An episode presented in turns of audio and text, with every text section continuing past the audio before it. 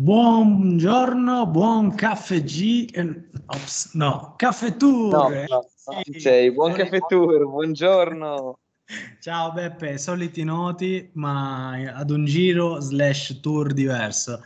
Ehm, si colora di giallo la nostra estate, non per il sole caliente che sta massacrando l'Italia, ma per un giallo tutto francese. Sì, una maglia che ambita, la più ambita del ciclismo, che è sulle spalle, manco a dirlo, di Tadej Pogacar dopo eh, una settimana e qualche giorno di tour. Diciamo che il Eh, tour è già stato assegnato. Bene, possiamo chiudere qui il nostro No, beh, podcast. adesso, ascolta, ascolta, aspetta, dai, va là, non, non farla troppo, però diciamo che si è comportato un po' da padre padrone, Allora, ecco. aspetta Beppe, prima di, prima di entrare nel, nel vivo, eh, descriviamo un po' il progetto che, che- che porteremo avanti con queste due puntate, slash tre, vediamo come, come Tre, viene tre, fuori. tre sicuro. Tre sicuro di- del Tour de France, quindi non faremo come Caffè Giro giornalmente una- un piccolo riassunto della tappa precedente, bensì proveremo a fare dei riassunti, dei maxi riassunti al breve, al termine di ogni sosta. Eh, iniziamo oggi inaugurando insomma quello che è stata la prima settimana effettiva di, di Tour de France. E chiaramente lo stile resta quello, una chiacchierata tra amici informale eh, per, per raccontarci de- de- delle belle e poi soprattutto insomma per stare un po' in compagnia con voi e farvi compagnia durante possiamo dire i caffè pomeridiani di quest'estate, quei caffè freddi o caffè leccese visto che sono tornato da poco dalle ferie e ho scoperto questa, questa specialità. Va bene, banda alle ciance, spero che il progetto si sia capito, quindi Beppe, dai, per semplificare possiamo dire che se il Giro d'Italia corrispondeva a tanti piccoli espresso, adesso andiamo fuori all'estero e abbiamo un caffè americano, insomma, di quelli lunghi, No- non avrei saputo dirla meglio. Un caffè europeo. Assolutamente. Beppe, io per riprendere un po' il paragone culinario sono una pasta asciutta e tu da bravo milanese che non sei metti qualche spruzzata di zafferano giallo. Che è successo in questa Perfetto. settimana? E allora, è successo parecchio. Intanto il tour è partito dalla Danimarca, eh, Copenaghen, una cronometro dove Ganna ci ha provato a prendere la prima maglia gialla, ma l'ha presa Lampaert. Maglia gialla che è cambiata il giorno dopo, sempre in Danimarca, eh, e l'ha presa Van Aert. Van Aert che è stato un gran protagonista in questi, in questi giorni e in queste tappe. Esclusivamente a podio, direi. Sì, ha dato, ha dato gran spettacolo, ha vinto due tappe, quella di Losanna eh, e quella di, ehm, di Calais. Tra l'altro quella di Calais in maglia gialla, quella di Losanna in maglia verde. Ha, ha ha provato ad andare in fuga da solo o poco più in una tappa che sembrava altamente destinata ai velocisti, ma eh, invece no. E proprio in quella tappa lì, dopo la fuga, dopo averci provato tutto il giorno facendo ammattire il gruppo, ha perso la maglia gialla in favore di Pogacar. Pogacar che ha vinto anche quando non, ci non ce lo si aspettava, sia nella tappa appunto la sesta, mh, quella dove non mi, non mi ricordo mai dove si è arrivati, però quella della fuga di Van Aert.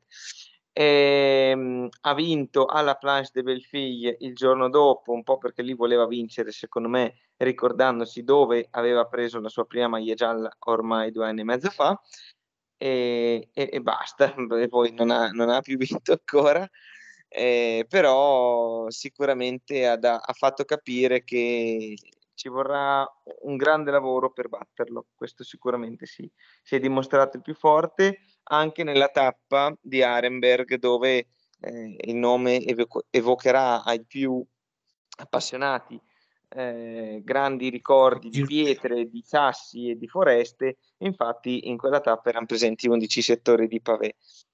Quindi anche lì ha dato già dei distacchi significativi a- ai vari Roglic, ehm, O'Connor, che vabbè è ceduto anche i giorni su- successivi, e, e un po' anche a Vingegaard che ha avuto molta sfortuna in quella tappa. Ecco, a proposito di sfortuna, Beppe, ti sollecito su un paio di accaduti. Un ultimo, quello di Pinot. Non- onestamente non ho ben capito, non ho seguito bene la dinamica, però cos'è che è successo di eclatante tra ritiri e cose del genere? Ma allora, eclatante, ci sono state molte cadute eh, e forature nella tappa della Roubaix, chiaramente, cioè la tappa del pavé. E lì ci sono state. Pinot, eh, Pinot non ne aveva più, sembrava dovesse rientrare su Jung. Parliamo dell'ultima tappa, quella che si è chiusa dopo il passo di Morgin. Ehm, sembrava dovesse rientrare su Jungers, non c'è riuscito, ma un po' perché Jungers ha superato la crisi più che per sfortuna di Pinot. Eh, cadute, ritiri grossi? Bah, no, nel senso, qualcuno è caduto, Roglic, qualcuno ha forato, eh, Vingegaard e, e, dopo sai... Eh, in Visto che tengono botta la prima settimana, dai. sì, sì, no, beh, hai della sfortuna, chiaramente sì, anche Ganna nella cronometro iniziale ha forato e è arrivato quarto, col seno di poi forse avrebbe vinto, non avremo mai la controprova, però di sicuro la, la sfortuna, come in tutte le corse, eh, sceglie qualcuno da colpire e, ha colpito. Certo. Beppe, prima di passare alle previsioni di quello che ci aspetta nella prossima settimana, un breve commento sul Giro di Caruso. L'ha preparato, l'ha studiato, del tour, scusami, l'ha, l'ha, l'ha costruito e quindi? Eh, e quindi sto ancora aspettando perché in alcune tappe si è comportato abbastanza bene in altre si è fatto sorprendere, non c'è, non c'è che dire, nel senso adesso è abbastanza lontano in classifica, quindi eh, o punta a vincere qualche tappa o qualche fuga bidone, però a quanto pare per le fughe bidone non c'è molto posto e quindi non lo so, mh, mm, forse si è fatto un po' sorprendere e magari aggiungo io la squadra non l'ha aiutato molto. Mm, questo forse è così. Chiaro, chiaro, solo il tempo darà le risposte a queste due domande, chissà cosa, cosa saranno appunto le evoluzioni di questo tour. E a proposito di evoluzioni, cosa ci aspetta la prossima settimana? Ci, qual è la squadra che pensi che possa essere, eh, diciamo, che possa fare la differenza? E prima di quello ti chiedo la squadra flop e il corridore flop di questa settimana. Allora, eh, partiamo da, dal corridore eh, flop eh, un po' Van der Poel. Mm, innegabile dire che dopo quello che ha fatto il giro e con un Van Aert così sugli scudi, eh, Van der Poel non è arrivato preparato a questo tour. È vero, ha fatto un giro d'Italia, però la scelta di fare giro e tour la sapeva già anche prima, quindi poteva forse fare un pochettino meglio. La squadra flop, eh, un po' ti direi la Ineos, ti dico la verità. Sarà che ha, secondo me ha troppi capitani, c'è troppa gente da, da, da tenere eh, controllata o comunque da tenere in riguardo e questo porta stress, porta più fatica e quindi meno incisività, io dico questo. Prossimi giorni, allora, la, quella che eh, si apre oggi eh, per il tour, si aprirà domani, è la settimana del 14 luglio che, come tu ben sai, in Francia è festa nazionale. La presa della Bastiglia. Esatto, proprio da, il 14 luglio ci sarà un tappone abbastanza incredibile del, sulle Alpi con eh, Galibier, Croix de Fer e Alpe d'Huez, giusto per gradire, eh, che sono tre salite storiche. I Galibier, tra l'altro, non contenti, lo affronteranno anche il giorno prima, dall'altro versante, ma lo affronteranno anche il giorno prima. Quindi ci saranno subito delle tappe nelle Alpi abbastanza selettive. Ecco, io mi aspetto grande battaglia già domani perché comunque le squadre sono hanno fatto riposo, eccetera.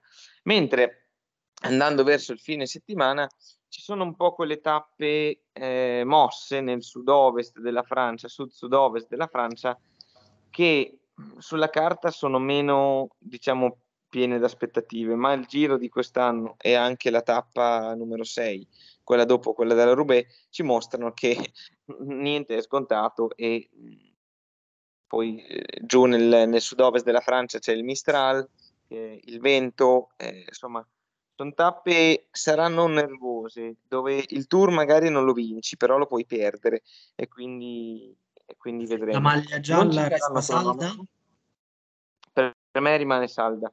Eh, non ci saranno grandi distacchi, credo, eh, in più rispetto a quello che c'è adesso, eh, però niente. Bene, bene, anche qui il tempo della risposta e noi penso che possiamo dare appuntamento al prossimo lunedì.